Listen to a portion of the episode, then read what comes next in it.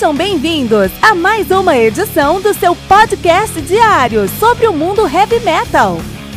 Esse é o Metal Mantra, o podcast do metal sagrado.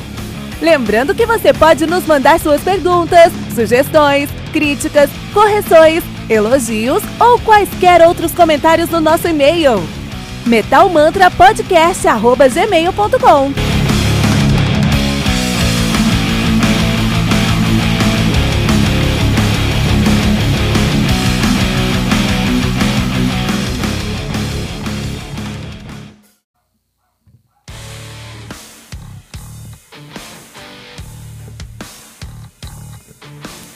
Só um minutinho, metaleiro, já vamos ouvir o episódio de hoje. Mas agora queremos te apresentar o Heavy Bulletin. O Heavy Bulletin surgiu como uma maneira de trazer o sangue nos olhos do metaleiro aposentado. Mas o que é o metaleiro aposentado? É o cara que na adolescência ouvia muito heavy metal, tinha cabelo grande, tocava numa banda, e depois de um tempo, a escola acabou, veio o vestibular, a faculdade, o trabalho, o IPVA do carro, o casamento, o apartamento, os filhos, os boletos, a academia, enfim, tá osso, né? Eu sei disso porque eu passo por isso também, mas eu nunca quis deixar a paixão que eu tenho pelo heavy metal morrer. E assim, eu comecei o meu podcast para falar sobre um álbum novo de heavy metal todos os dias. E para isso, eu tive que desenvolver uma curadoria, um processo interno para conseguir me manter a par das novidades do mundo do metal. E com esse processo eu lancei 300 episódios entre janeiro e abril de 2019. Vou repetir isso, tá? 300 episódios em 4 meses. A maioria dos podcasts de heavy metal não chegou no episódio 200 ainda, com um ou dois anos de atividade. E isso só foi possível por conta do meu processo interno de curadoria. E é essa curadoria que eu acredito que é o modelo de monetização que eu sempre busquei. É uma forma de entregar muito mais para o meu ouvinte do que eu estou pedindo em retorno. Porque eu sei que contribuir com o Metal Mantra representa um sacrifício e um voto de confiança. E a minha resposta para essa paixão do meu ouvinte é o Heavy Bulletin, o seu guia definitivo para o mundo do heavy metal. O Heavy Bulletin é uma newsletter semanal que você vai receber no seu WhatsApp com quatro colunas. Uma coluna de lançamentos, com nove álbuns que saíram naquela semana, ou naquele mês, quando a semana estiver fraca de lançamento. Uma coluna de aniversário, com três álbuns que estão fazendo aniversário naquela semana. Uma coluna de garimpo, com três discos que são uma sugestão do Metal, do metal Mantra sempre fugindo do óbvio, e uma coluna especial, que conta com uma lista de seis discos, por exemplo, Power Metal canadense, Death Metal da Flórida ou Death and Roll americano. Todas essas sugestões vêm com uma capa, um texto descritivo e o link para o Spotify. Estamos falando de 21 discos que você pode ouvir todas as semanas, com selo de curadoria do Metal Mantra.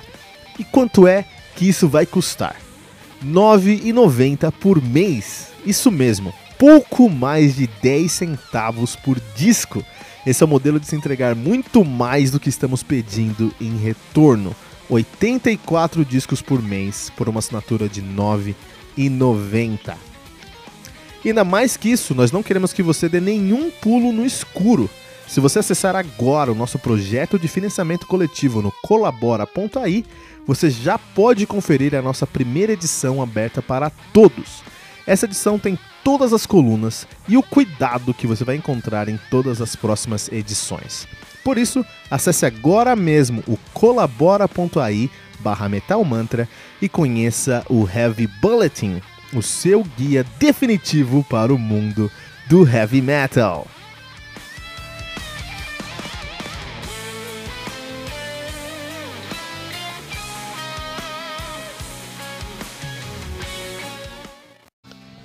Technical Ecstasy do Black Sabbath, álbum lançado no dia 1 de outubro de, do, de 1976.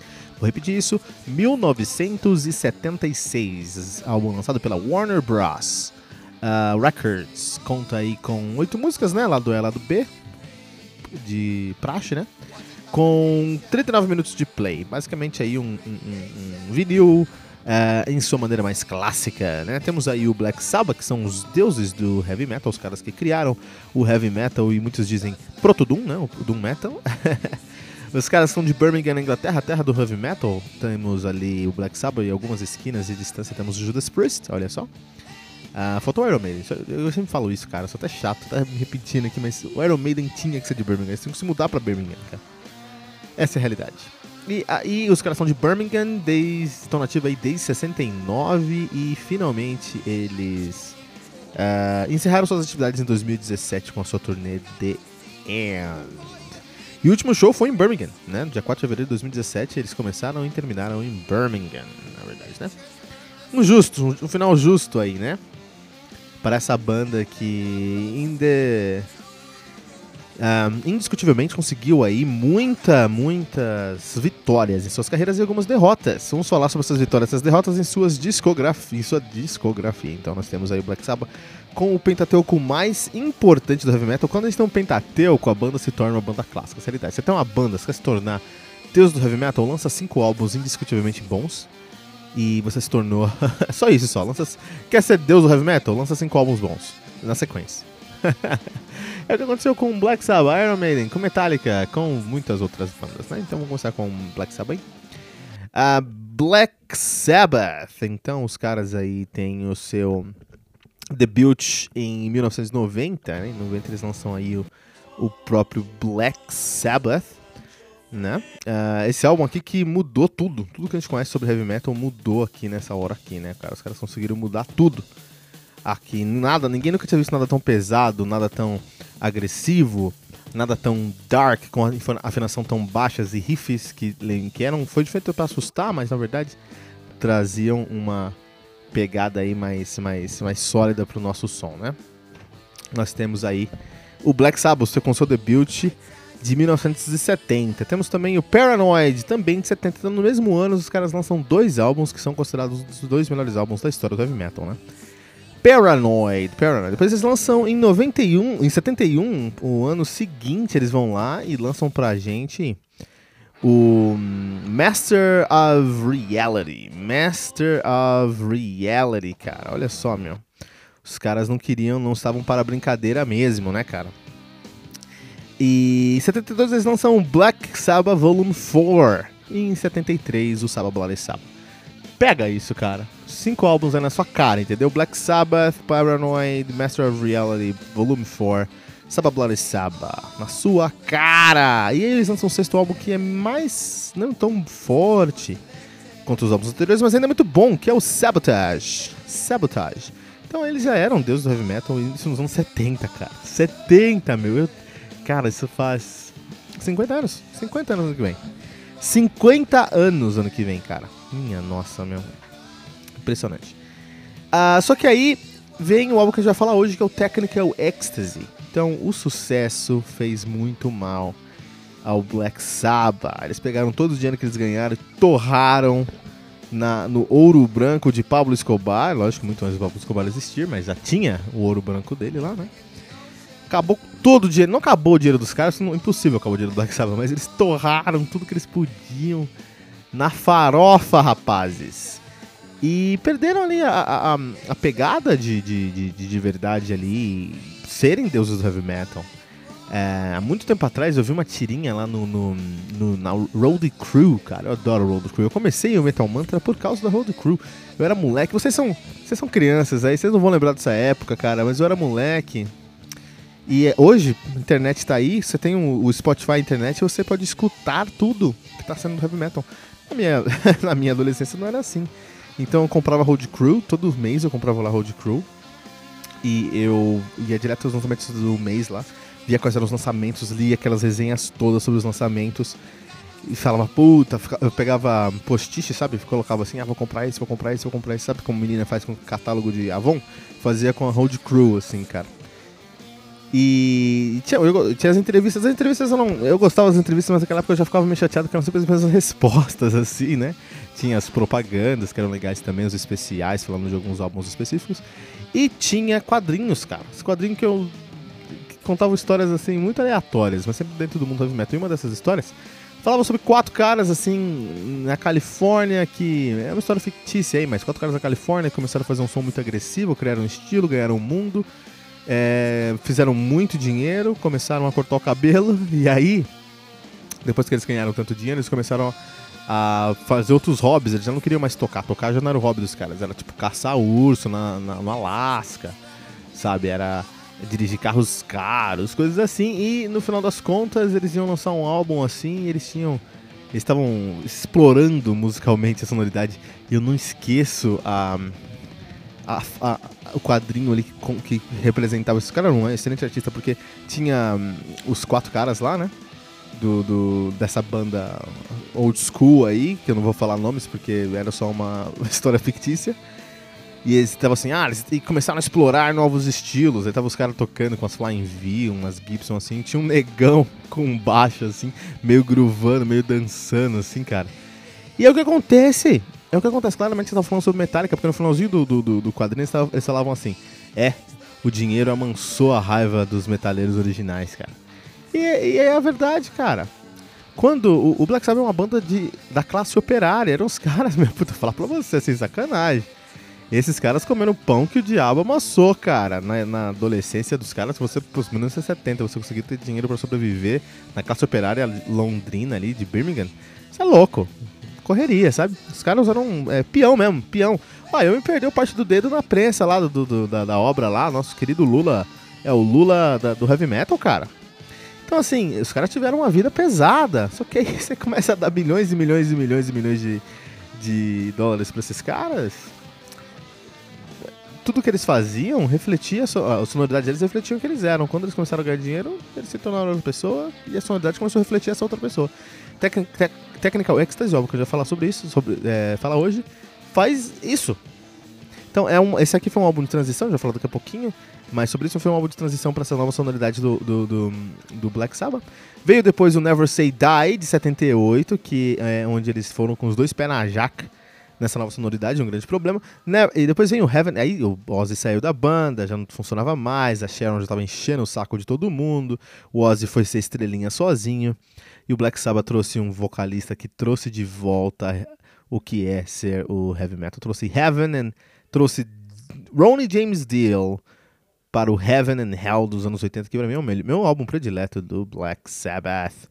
Segundo álbum predileto do Black Sabbath, na verdade. Aí depois tem o, Born, o Mob Rules de 81, Born Again de 83, Seventh Star de 86, The Eternal Idol de 87, Headless Cross de 89, Third de 90, The Humanizer de 92. Esse sim é o meu álbum predileto do, do, do Black Sabbath. Uh, Cross Purposes de, dois, de 94, Forbidden de 95 e o 13 de 2013. 13 sendo esse aí provavelmente a pior coisa que o Black Sabbath já fez na história deles, cara. Já com Ozzy de volta, né? Mas beleza. A banda que, quando terminou ali, era formada por Geezer Butler no baixo, Tom Iommi na guitarra, Ozzy Osbourne no vocal, contando aí com Terry Chimes. Não, desculpa, foi besteira. Falei besteira pra vocês aqui agora, é isso que eu faço aqui no Metal falo besteira. Contando aí com Tommy Cluferus, baterista do Ozzy Osbourne, pra tocar ali no Black Sabbath ao vivo também, né? Beleza, então o que, que você vai encontrar em Technical Ecstasy? Você vai encontrar ali uma, uma transição entre o, o Doom original que os caras criaram lá em, é, nos seus seis primeiros álbuns e todo o ódio e, e, e aquele peso que eles trouxeram para o heavy metal Uh, transicionando para algo psicodélico, porém mais suave, mais digestível, digerível, não sei se é uma palavra, mais fácil de digerir e mais psicodélico. Testa aqui, vê a capa. Você vê a capa de Technical Ecstasy, é uma vergonha alheia. É, não dá pra definir, cara. Não dá pra definir. É provavelmente a pior capa, uma das piores capas. Só, perde, só ganha daquela capa, capa do, do, do, do Pantera lá, né? Mas que capa horrível, cara. Não dá pra definir. É tipo dois robôs, dois autômatos, não são robôs, são dois autômatos, um totalmente quadrado, totalmente redondo. E eles estão se interagindo por uma Wi-Fi aqui, enfim. Dá uma olhada lá pra você ver que coisa linda essa capa aqui. E é uma capa que representa o som da banda, porque só com muita cocaína na cabeça você consegue aceitar essa capa como álbum, a capa do seu álbum, cara. E quando a gente escuta esse, esse álbum aqui, a gente vai encontrar coisas muito psicodélicas, que com certeza foram escritas em sessões de estúdio regadas a muita farofa e, e, e erva, mas coisas também que com certeza o, o, o, o produtor enfiou o dedo e falou: Ó, faz isso aqui, entendeu? Coloca isso aí porque é o que tem pra hoje. Por exemplo, é, Rock and Roll Doctor, que é uma tentativa frustrada de entrar ali no mundo do, do, do, do rock and roll do, do, do, americano ali, cara. Porque é uma, uma, uma música clichêzona. É estranho, assim. Esse álbum aqui é o pior álbum do Black Sabbath? Não. O pior é o 13, 13 mas...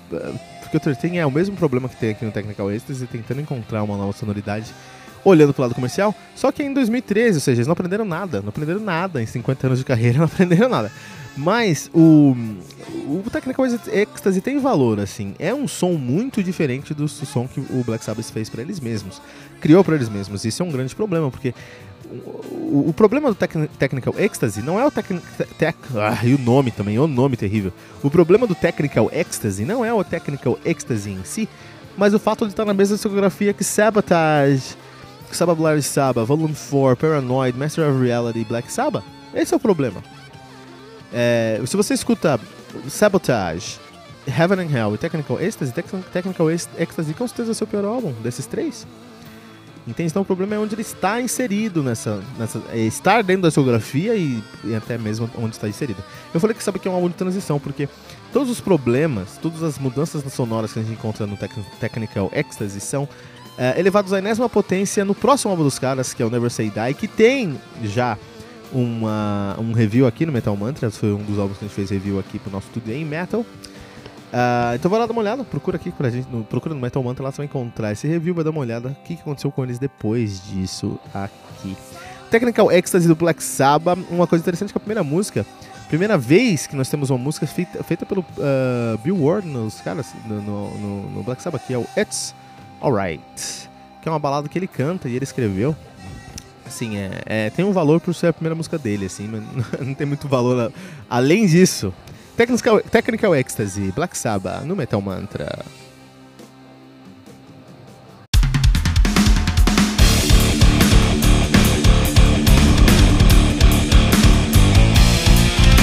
Você ouviu mais uma edição Metal Mantra, o podcast do Metal Sagrado. Apresentação: Kilton Fernandes. Não deixe de compartilhar a palavra do metal compartilhando esse episódio, usando a hashtag Metal Mantra.